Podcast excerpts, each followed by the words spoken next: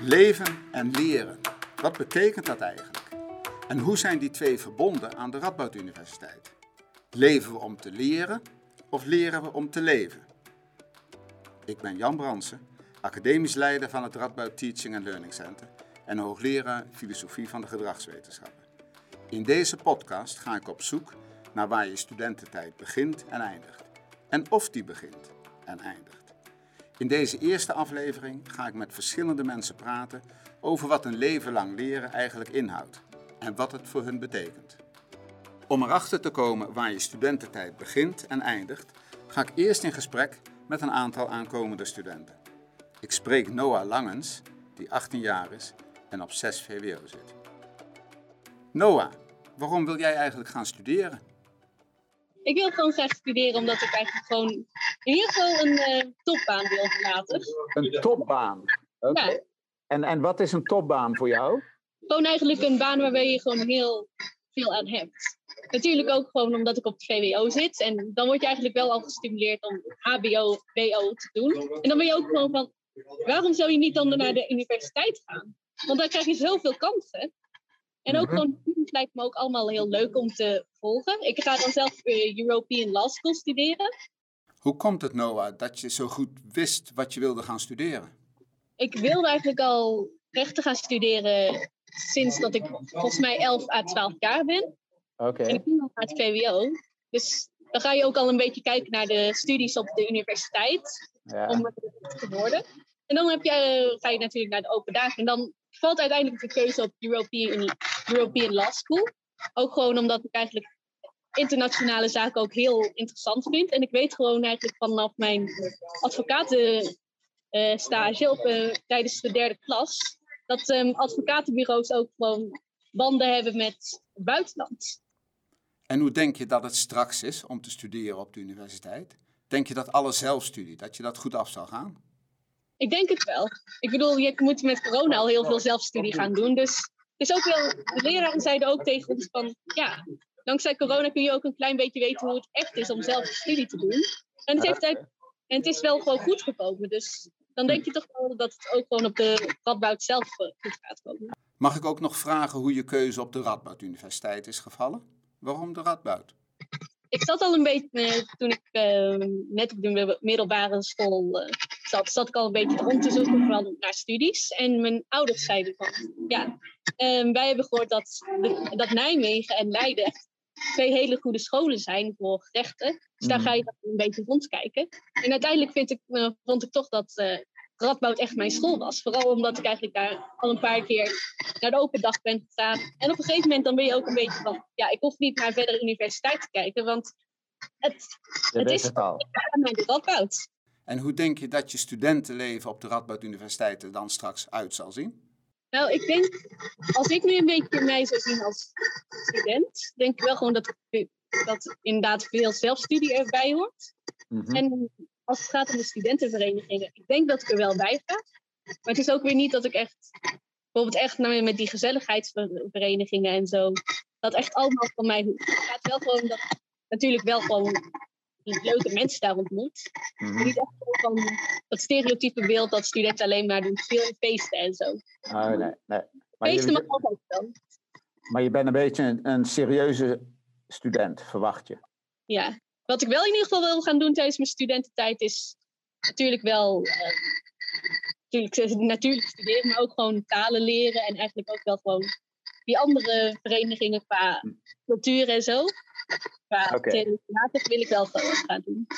En als je studentenleven voorbij is en je klaar bent met studeren, ben je dan blij dat het af is? En ben je dan ook uitgeleerd, gewoon voor altijd? Nou, ik wil wel gewoon ik denk wel dat ik natuurlijk wel denk van, eh, nu heb ik eigenlijk de studie gehaald. Maar je gaat nog gewoon door met dingen ontdekken en zo. Ja, dat zal vast. Ja. Doorgaan met ontdekken na je studie dus. Zouden meer aankomende studenten dat zo zien? Daarvoor ga ik ook nog in gesprek met Niels Satter. Hij zit ook op 6 VWO en wil biomedische wetenschappen gaan studeren. Hoe is jouw keuze voor biomedische wetenschappen gegaan, Niel? Um, ik, weet, ja, ik wist het in de derde wist ik het eigenlijk al. Uh, want toen was ik ook al een open dag geweest. Oké. Okay. Uh, Radboud, ook gelijk naar de Radboud. Ehm, in de vierde ehm, wilde ik eigenlijk ook nog geneeskunde gaan doen. Dus was ik heel erg lang, eh, tot eigenlijk vorig jaar was ik echt gaan nadenken van ja, welke van twee wil ik nou? Ja. En uiteindelijk kwam ik erachter, ja, ik wil toch biomedische wetenschappen doen. En, en wat, wat gaf de doorslag om die, die beweging te maken van twijfel naar zeker weten? Ehm, ik heb met een ehm, studieadviseur gesproken. Mhm. En we hebben een aantal eh, keer gesprekken gehad. En ehm toen hebben we echt gehad over wat zijn mijn kwaliteiten en wat vind ik leuk en wat past echt bij mij, wat, mij- wat mij motiveert. Hm. En eh, toen moest ik uiteindelijk ook eh, bepaalde studies gaan eh, beoordelen op een cijfer geven van 0 tot 5. En toen kwam ik Oké. eigenlijk achter dat geneeskunde eh, wel echt niet heel goed bij mij past. Ik vind het wel leuk, maar niet zo goed als biomedische oké. wetenschappen bij mij Oké, past. interessant. Heb je nog tips voor andere aankomende studenten die nog twijfelen over hun studie? Ik denk vooral dat het belangrijk is dat je gewoon echt ehm, goed nadenkt over de studie en over wat je, of, of je dat wilt doen, wat je kiest ook echt wilt doen.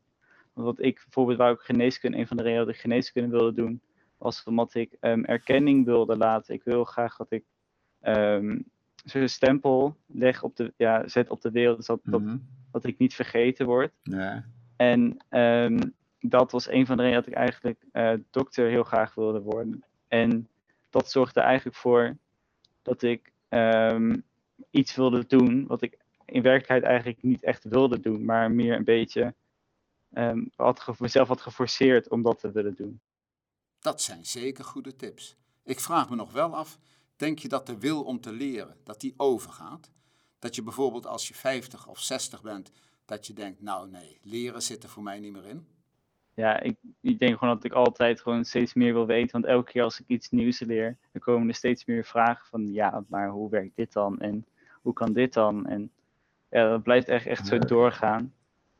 Dus, Dus, dus als, je, ja. als je studeert, dan komen er ook, behalve dan dat je meer dingen gaat snappen en begrijpen, komen er ook altijd meer nieuwe vragen weer bij. Ja, zeker.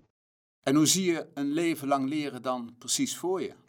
Ehm, ja, ik, leren vind ik wel een van mijn, eh, is wel een van mijn, ja, niet echt ja, levensdoelen, maar het is wel gewoon echt wat ik de rest van mijn leven wel gewoon echt wil doen. Want ik vind het wel altijd heel erg leuk, gewoon echt om nieuwe dingen te leren. En leren heeft voor jou met, met nieuwe dingen verkennen of, of, of vertrouwd mee worden te maken. Ja, gewoon echt het begrijpen van de wereld.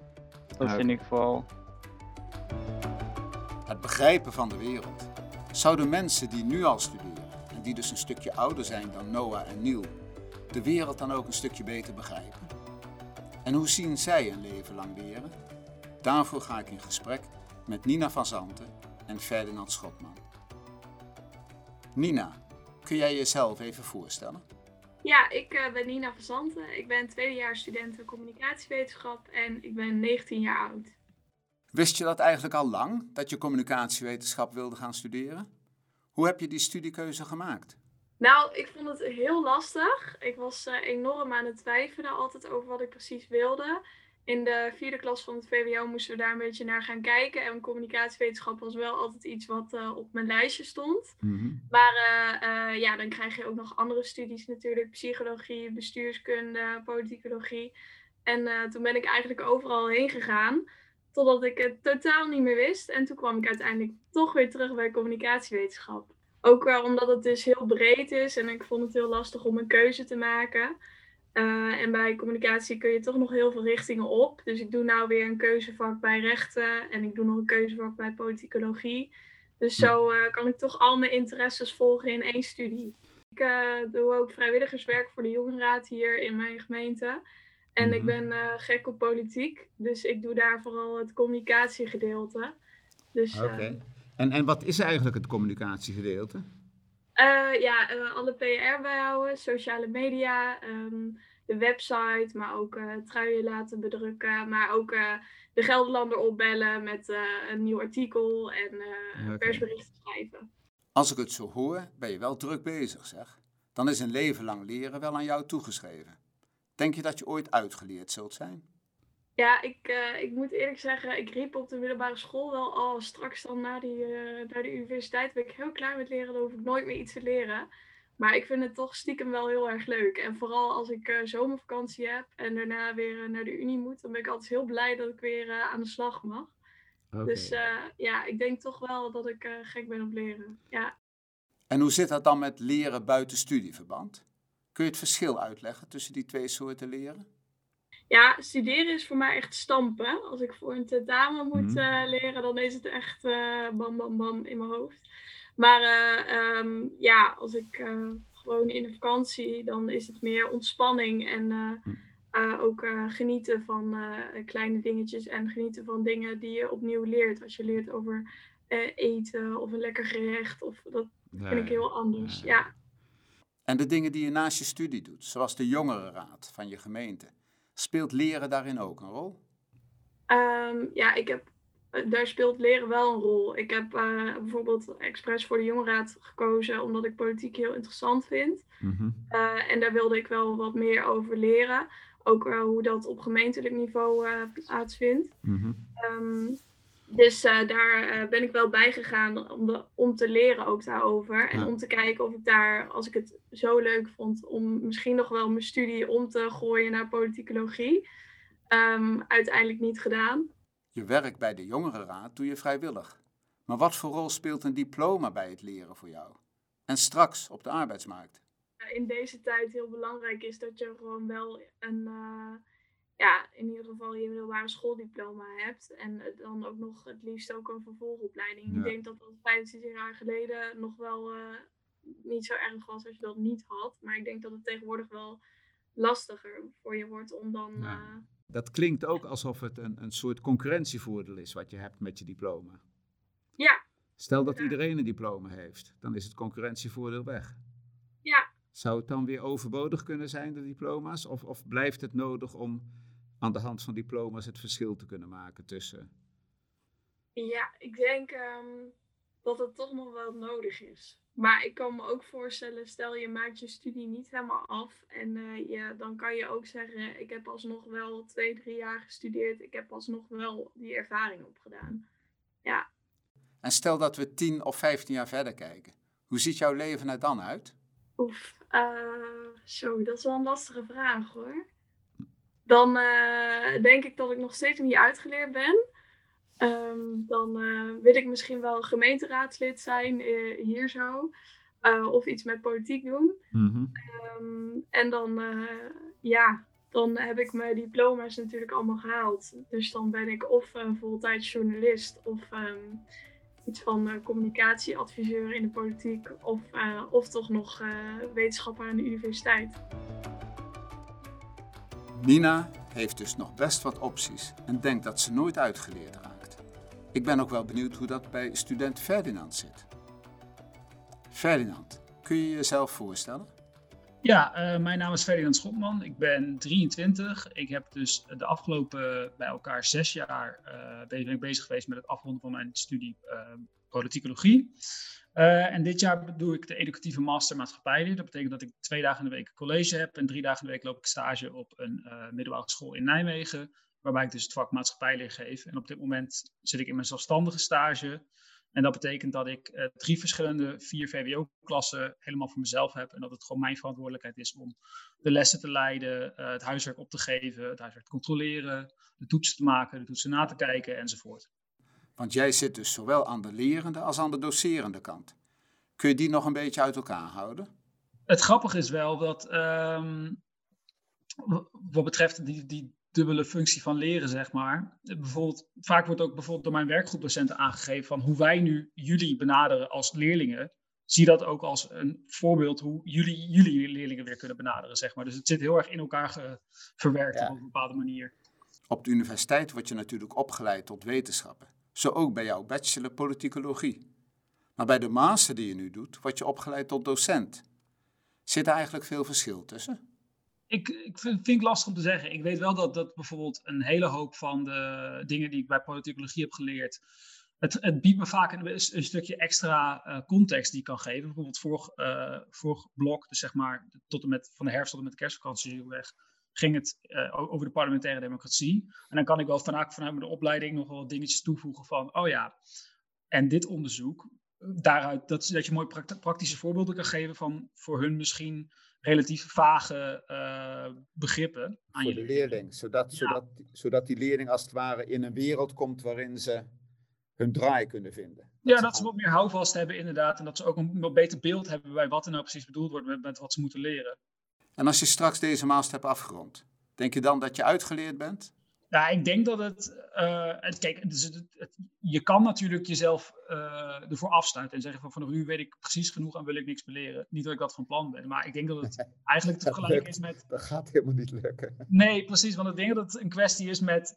Hetzelfde als wat, wat, mensen altijd tegen je zeggen als je je rijbewijs net hebt. Van het echte rijden leer je pas als je zonder instructeur ernaast ja. gaat rijden, zeg maar. En verwacht je dat ook van jouw uh, leraar, die diploma straks? Ja, nee, ik denk dat het op dezelfde manier wel ongeveer werkt. Want elke, sowieso, elke klas heeft ook weer zijn eigen uitdagingen. En elke hm. jaarlaag en elke keer, nou ja, zeker met maatschappijleer, het vak is eh, nooit het, jaar op jaar hetzelfde, want het verandert mee met de maatschappij. Ja, ja.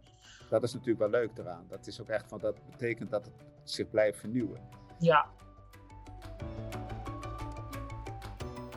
Het echte leren begint dus pas na je studie, volgens Ferdinand. Ik zou ook wel eens willen weten hoe dat voor een alumnus is, die doceert aan de Radboud Universiteit. Daarvoor ga ik in gesprek met Christophe van den Belt, die docent en onderzoeker is bij geschiedenis. Christophe, kun je iets meer over jezelf vertellen en hoe je in Nijmegen terecht bent gekomen? Nou, ik ben ehm, geboren in Zwolle en daar heb ik uh, op school gezeten. En ehm, het grappige is dat ik, dat nou, Zwolle kun je zeggen is een provinciestad. Zo heb ik dat in ieder geval altijd beleefd. En toen ik ging studeren wilde ik naar een stad die daar enigszins op leek. Dus ik wilde niet naar de Randstad, want dat vond ik allemaal groot, ver weg en eng en, en moeilijk. Nee. Ik wilde ook niet naar Groningen, want iedereen ging naar Groningen toe vanuit Zwolle, of in ieder geval een groot gedeelte. Dus ik zocht eigenlijk iets dat op Zwolle leek, niet Groningen was. Nou, toen was eigenlijk de enige optie voor mij Nijmegen. Mm En dat was, voor mij is dat echt een schot in de roos geweest. Niet alleen qua studie, maar ook zeker qua stad, qua omgeving, hoe het studeren is in Nijmegen. Dus ik ben daar, dat wil ik al wel vast verklappen, wel heel positief over. Hoe is die studiekeuze eigenlijk gegaan? Wist je dat vroeger al? En hoe was jij op de middelbare school? Ik riep altijd dat ik advocaat wilde worden, want ik wilde mensen recht doen wat ze ook hadden gedaan, zeg maar, of in ieder geval hun rechten verdedigen. Alleen ik was niet zo'n hele goede scholier. Uh, ik was altijd te laat, ik maakte altijd relletjes, ik ben ook blijven zitten, ik ben zelfs een keer geschorst. Ik was heel erg recalcitrant. En toen mm. dacht ik van ja, op deze manier ga ik nooit mijn, mijn middelbare schooltijd afmaken. Ik moet iets doen waar ik echt passie voor heb, wat ik leuk vind. Nou, toen ik bleef zitten in de vijfde klas, toen dacht ik van ja, maar wat vind ik dan leuk? Ja, en geschiedenis kwam daar eigenlijk als enige uit naar voren. Dus ik dacht, ja, als ik geschiedenis ga studeren, dat lijkt me hartstikke gaaf. Dus toen ik dat eenmaal wist, die knop had omgezet, toen ging ik als de brandweer en heb ik ook zonder, zonder onvoldoendes uiteindelijk ben ik geslaagd. En dat was toen voor het eerst dat ik geen onvoldoendes had op mijn lijst. Oké, dus je hebt echt de, de motivatie te pakken gekregen toen je wist wat je wou. Ja, zeker. En, en dat is ook gebleven, dus geschiedenis is nog steeds de grote passie? Absoluut, ja, ja zeker. Die passie voor geschiedenis, die geef je nu dus vorm als docent bij geschiedenis op de Radboud Universiteit. Hoe is dat zo gekomen? Ja, ik ben, ik ben afgestudeerd in, uh, in de zomer van 2016. En nou, ik heb research master gedaan, hè, want zoals ik al zei, ik, ik, ging steeds meer toe richting dat, uh, ja, echt de diepte in en de dingen willen uitzoeken. Research master gedaan en ik ben twee maanden na mijn afstuderen begonnen met een uh, promotieplaats uh, aan de Vrije Universiteit. Okay. dus daar ben ik redelijk snel in, in doorgerold. En toen dat bijna af was, ik had nog een paar maanden contract, toen ben ik in september van het afgelopen jaar ben ik hier als docent aangesteld. Houdt leren voor jou eigenlijk ooit op? Of ben je een soort eeuwige student? Wel een mooie vraag. Uh, want mijn vrienden hebben altijd gezegd dat ik gewoon bleef studeren. Maar in die zin, ja, ik heb mijn bachelor heb ik gewoon in drie jaar gehaald zonder ooit één uh, voldoende te halen. En vervolgens, ja, de research master is twee jaar en daar heb ik een jaar langer over gedaan. Mm-hmm. Omdat ik nou, wat langer in het buitenland wilde zijn en ik mijn scriptie wat ja, meer tijd voor wilde nemen. Dus in die zin heb ik ja, zes jaar gestudeerd, maar ik heb er nooit een een lang studeren of een eeuwig student gevoeld. Ik heb altijd wel het maximale uit mijn tijd gehaald, volgens mij, door allerlei dingen te doen. Tijdens de studie, maar ook in, in, de diepte te gaan. En voelt het alsof onderzoek echt jouw wereld is? Of is onderwijs jouw wereld? Ja, dat vind ik een heel lastig punt. Um, tijdens de studie merkte ik heel erg dat ik dat onderwijs, of, eh, dat onderzoek dus echt de diepte ingaan, dat ik dat echt heel erg leuk vind. Mhm. Ehm, maar ik vind zeg maar de, een toekomst in de wetenschap, hè, waar het natuurlijk ook heel erg het onderwijs bij komt kijken en het, en het onderzoek, die combinatie daarvan, dat vind ik wel heel pittig, hè, met allerlei tijdelijke contracten. Nou goed, het, het verhaal is bekend. Ehm, dus ik vind het wel lastig om, om te zeggen, nou, ik, ik ben een onderzoeker, dus ik ga daar, ik ga daar werk van maken, zeg maar. Mhm. Eh, het liefst zou ik zeggen, eh, waar- waarom zijn er geen banen dat je of bij wijze van spreken alleen onderzoeker bent, of alleen docent bent? Want docent, ik voel me ook echt een docent. Alleen juist die combinatie, dat maakt het gewoon heel erg lastig. Hey, en er zijn natuurlijk in je, in je loopbaan tot nu toe, hè, zijn er allerlei breekpunten geweest, van de lagere school naar de middelbare school. Ergens in die middelbare school een keer blijven zitten, waardoor je de, de schwung te pakken kreeg om historicus te worden. De overgang naar de universiteit, eh, overgang naar de VU, de eerste werkbaan, nu weer terug, nu als het ware een soort, soort onderwijsverantwoordelijkheid. Welke van die overgangen is het grootst geweest? Of is het een soort van vanzelfsprekende lijn geweest? Ja, dat is wel een mooie vraag. Ik denk dat de overgang naar de universiteit dat die het grootste is geweest. Van de middelbare school naar de universiteit. Want daarna, ik- dat is heel grappig, want ik had dus die research master gedaan. En dan ga je Mhm. natuurlijk nadenken over eh, ja, de baan, hè? wat je daarna gaat doen. En ik, ik, ik zag op een gegeven moment, het was een vacature voor, voor die promotieplaats. Eh, en toen dacht ik, ja, als ik ergens voor ben opgeleid, is het deze baan. Ja. Dus ik heb daarop gesolliciteerd en ik had hem meteen. Dus dat voelde heel erg goed eigenlijk. En ik rolde in dat onderzoek en toen dacht ik, ja, hier ben ik voor gemaakt. Of in ieder geval voor opgeleid. Hm. Ehm, dus dat ging eigenlijk heel soepel. En nu ervaar ik het ook als een redelijk soepele overgang. Maar juist dat moment van middelbare school naar universiteit, ja, dat vond ik wel echt een eh, grote stap. En ik weet nog heel goed dat het allereerste cijfer dat ik haalde was een 6,9 voor oudheid. En ik heb echt staan schreeuwen. Ik was echt euforisch dat ik een voldoende kon halen op de universiteit. Terwijl later datzelfde Oh, jaar ja. vond ik dat een heel laag cijfer. Dacht ik, Hm. jongen, heb ik toen een 6,9 gehaald? En ik heb ook nooit meer gejuicht om een cijfer, maar dat cijfer wel. Dat was een van de laatste cijfers Het die ik heb bevestigde gehaald. als het ware dat, je op, op je, dat het mogelijk was dat jij op de universiteit op je plek was. Ja, En wat vind je eigenlijk van het huidige onderwijs op de Radboud Universiteit? Zelf vind ik wel dat de universiteit als gemeenschap, hè, zoals ik die heb ervaren en nog steeds ervaar eh, in Nijmegen, dat die wel onder druk staat. En, En dat- onder welke druk? nadat er gewoon eigenlijk te weinig geld is vanuit de overheid om dat ideaal waar te maken. Hè, er komen veel meer studenten dan in het verleden en dezelfde kwaliteit moet geleverd worden met misschien wel minder docenten, of in ieder geval minder uren, of hetzelfde aantal uren. Ik weet dat niet precies, maar dat, dat is het gevoel dat ik erbij krijg. Ehm, En wat is het ideaal dan? Je zegt, eh, er is te weinig geld om het ideaal waar te maken. En wat is het ideaal? Nou, het ideaal is volgens mij precies waar we ook het eerder over hadden, die, die- dat snijvlak tussen onderzoek en onderwijs. Dat je dus Mhm. mensen tijd geeft om onderzoek te doen en dat ze over dat onderzoek op voet van gelijkheid met studenten eh, kunnen spreken. Dat de student kan, geïnspireerd kan worden door studenten en dat studenten geïnspireerd kunnen worden door dat ze met onderzoekers praten die tegelijk docent zijn en over de huidige stand van onderzoek kunnen vertellen. Dus zeg maar echt, echt state-of-the-art onderzoek. Mhm. En nou, dat het dus zo'n wisselwerking is dat, dat beide partijen daar een voordeel van doen. En nou, er wordt dan ook nog toevallig studiepunten mee verdiend en, en hè, een studie mee afgerond. Ja. Maar nu heb ik soms het gevoel dat, het, dat de druk zo groot is dat die studiepunten voorop staan. Hoe kan de student het tentamen halen? Hoe komt hij er met zo min mogelijk eh, bijna moeite doorheen? Ja. En dat, dat is wel een gevoel dat ik, dat ik heb. Volgens Christophe sta je dus best een beetje onder druk als student.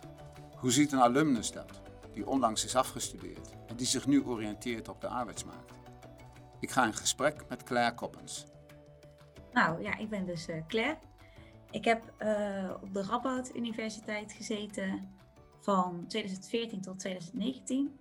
Ik heb psychologie gestudeerd en daarna arbeid, organisatie en gezondheidspsychologie. Ook in de Radboud.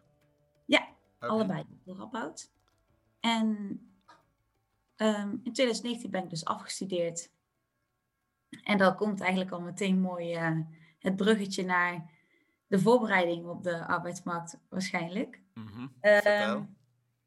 nou ja, we hadden wel op de master eh, vakken zoals eh, die zich bezighielden met hoe schrijf je een cv en ehm, hoe schrijf je een motivatiebrief. Hoe gaat dat nou, zo'n sollicitatieprocedure? Mhm. Ehm, dat hadden we in kleine subgroepjes en dan gingen we elkaar feedback geven en zo. Nou, dat was allemaal heel nuttig en heel fijn. Alleen uh, wat ik destijds heb gemist, is het stukje wat daarvoor eigenlijk komt. Want uh, ja, voordat je een goede, goede brief kan schrijven of iets kan vertellen over jezelf, moet je wel best wel wel wat weten over jezelf. En wie je nou bent en wat je kan. Mm -hmm. En ja, tijdens die vakken deed je wat er van je werd gevraagd en was dat ook prima. Maar pas als je werd, klaar was met studeren, dan ja, begon het echte werk pas. En dan dacht je opeens, ja, en nu? Want wie ben ik eigenlijk inderdaad? En wat kan ik nou echt? Um, en daar voelde ik toen wel een gigantisch gat eigenlijk na het studeren. Hoe zou je het bijvoorbeeld graag anders zien in het onderwijs? Mm, nou, ik, ik zou eigenlijk sowieso de, de master verlengen eigenlijk. Dat had ik tijdens mijn master al uh, mm. het gevoel. Het duurt maar een jaartje. Ja.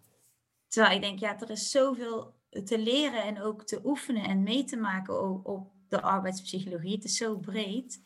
Uh, dat ik het zonde vond dat het eigenlijk, eigenlijk maar in een half jaar theo theorie. Ja, ja, ja. Uh, hey, en dan ga, ik ga even uh, een voorstelletje doen. Stel ja. dat je na de bachelor zou stoppen met studeren, vijf jaar zou gaan werken en dan een master zou gaan doen bijvoorbeeld een, een duale master, waarbij je maar één dag in de week naar de universiteit gaat en de rest van de dagen gewoon werkt. Zou dat een deel van je problemen kunnen oplossen, denk je? Of? Mm, nou, voor mijn geval denk ik niet, omdat psychologie bachelor uh, toch. Ja, dan, dan had ik wel echt al een stukje spe uh, specialisatie gemist, zeg maar. Hoe ziet als afgestudeerde jouw oriëntatie op de arbeidsmarkt er eigenlijk uit? Op het moment uh, ben ik, ik denk dat ik nu sinds een paar maanden het meest aan het solliciteren ben sinds ik ben afgestudeerd. Mhm. Maar in het begin uh, heb ik me vooral eigenlijk gefocust op wat meer persoonlijke ontwikkeling. Dus dan heb ik ook meegedaan aan het Young Professional Program uh, uh, van de Rabout Academy. Dat heb ik afgelopen jaar gedaan, want er was een pilot van gestart. En die ging dus echt in op dat stukje persoonlijke ja, ontwikkeling. Ja. stukje arbeidsmarkt, wat komt daarbij kijken? En een beetje algemene skills. Uh, ja, dat, dat verbreedt je blik ook wel weer. Van oké, wat is er eigenlijk allemaal mogelijk? En dat, dat had ik echt gemist. Dus dat was. Ah, oké. En dus stel dat ik dit zo uitleg als. Uh, het zou goed zijn voor, de op, voor, je, voor je reguliere masteropleiding als dat onderdeel van de Radboud Academy uh, daarin geïntegreerd was. Dat zou positief ja. zijn? Ja, 100 procent, ja. Waar heb je het meeste geleerd, Claire? En de grootste ontwikkeling doorgemaakt? Tijdens je studie?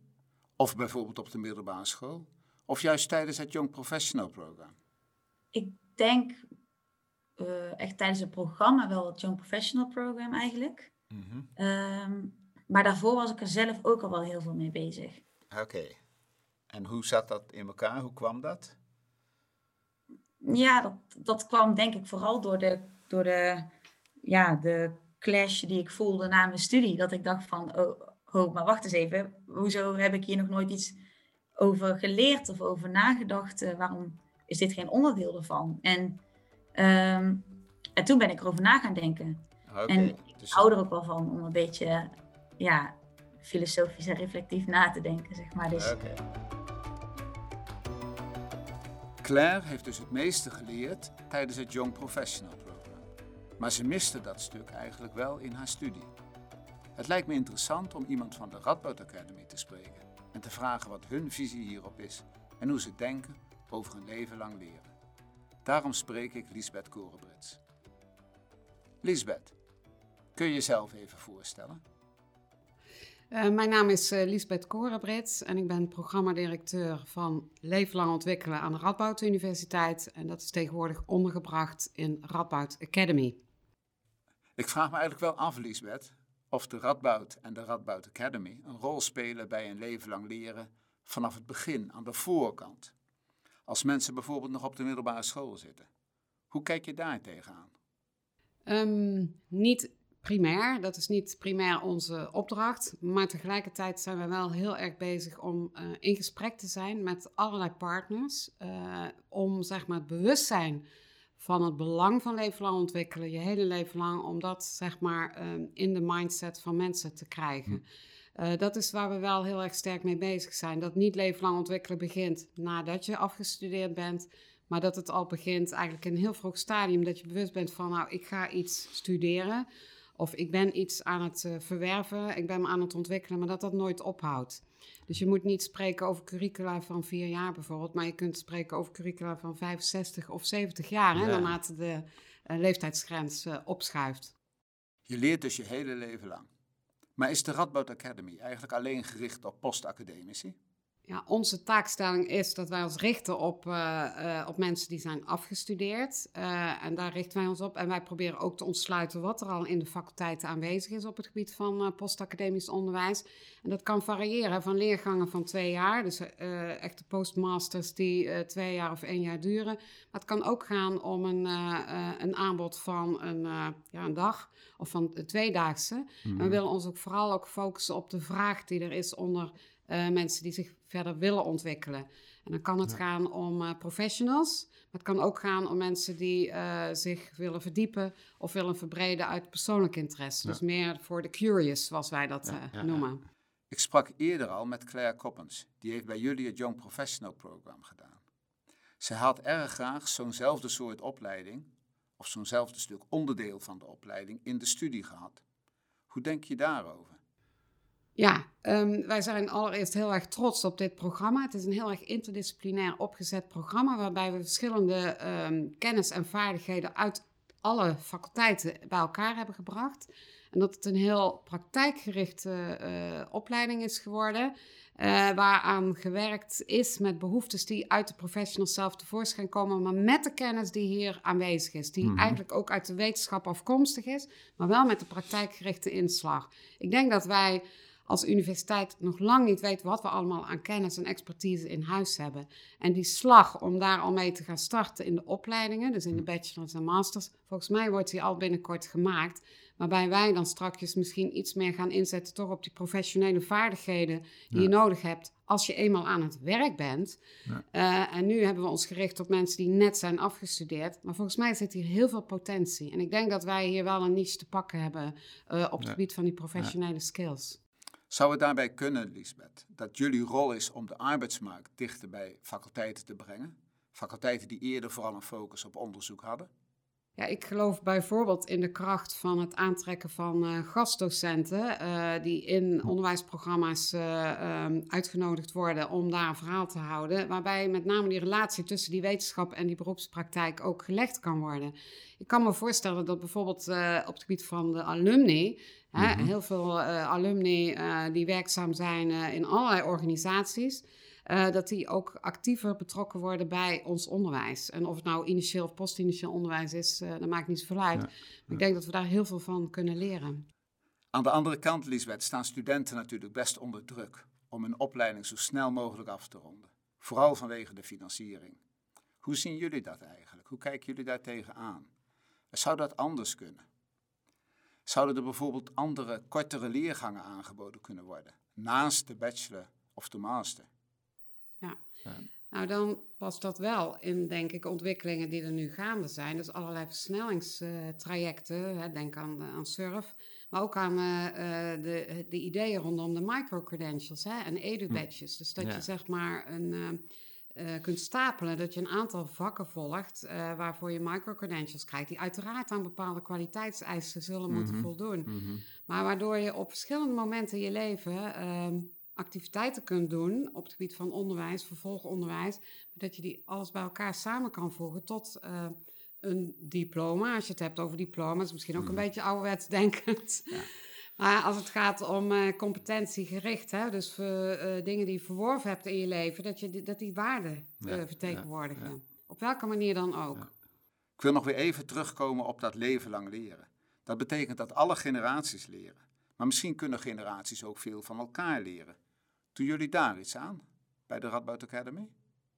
Dat is wel ons uh, uitgangspunt. Uh, je kunt uh, grofweg twee publieksgroepen, doelgroepen benoemen. En dat zijn van de ene kant de profes professionals en aan de andere kant de breed geïnteresseerden, de curious zoals we dat noemen. Um, die zich op persoonlijk gebied willen blijven ontwikkelen. Die uit interesse bepaalde programma's van de universiteit willen volgen. Mhm. Op basis van actualiteiten of op basis van verdieping die ze willen gaan, uh, gaan toepassen. En wat wij interessant vinden is om uh, programma's te ontwikkelen waar verschillende doelgroepen bij elkaar kunnen komen. Waardoor je het voordeel van intergenerationeel leren kunt uh, ja. betrekken. Uh, waarbij je kunt leren van elkaar. Dus mensen die wat ouder zijn, uh, die een uh, ervaring hebben gehad in bepaalde beroepen, in bepaalde rollen in hun arbeidzaam leven, die kunnen natuurlijk van belang zijn bij jongere mensen die ook weer andere ervaring hebben en andere ideeën hebben. Dus wij geloven in de kracht van verschillende doelgroepen bij elkaar zetten. En wat ook wel goed is om dan via interactieve onderwijsvormen, om dat maximaal tot zijn recht te laten komen. En dat de kennis die vanuit de universiteit uh, geleverd wordt, hè, die er is, dat die gekoppeld wordt aan die praktijkervaringen van de deelnemers. en ik denk dat dat heel belangrijk is in uh, postacademisch onderwijs. Of het nou uit professionele doel, doeleinden is of voor uh, privé doeleinden. Maar dat juist die kracht van die samenwerking en die verbinding tussen verschillende deelnemers heel erg sterk is. Uh, die kracht ook door de verbinding uh, mm-hmm. vanuit die praktijk en de wetenschap, maar ook die wetenschap die aan elkaar verbonden moet worden. We, hebben, we zijn een hele brede universiteit met zoveel verschillende domeinen. Ja. En als je kijkt uh, wat er mogelijk is aan programma's die juist die samenwerking, die verbinding opzoeken, dan zitten wij op goud aan deze universiteit, aan deze brede universiteit. En hoe ziet het Radboudonderwijs er over 15 jaar uit, als het aan jou ligt? Ja, ik droom van een campus waar um, interactie heel erg centraal staat. Samenwerking uh, tussen allerlei partijen en organisaties. Waar ook de, um, de omgeving uh, meer bij betrokken is. Dus de organisaties en um, de bedrijven. Dat die veel actiever ook in het onderwijs uh, betrokken zijn. En waar allerlei generaties ook tegelijkertijd leven. En betekent dat dat de campus als het ware hechter verbonden wordt met de stad en de regio? Of juist meer een campus op zichzelf? Nee, juist die verbondenheid met, met de regio en met de stad. Ja. Oké, okay. dankjewel. Graag gedaan. Zo, nu heb ik best wat perspectieven op een leven lang leren gekregen. Eigenlijk kijkt iedereen er een beetje anders tegenaan. Maar tegelijkertijd is iedereen het er wel over eens dat leren nooit ophoudt. Dit was de eerste aflevering van de podcastserie Leven en Leren over het onderwijs aan de Radboud Universiteit. De volgende keer ga ik in gesprek met mensen over leven en leren in de studentenstad Nijmegen. Want de Radboud Universiteit en de stad Nijmegen zijn natuurlijk innig met elkaar verbonden.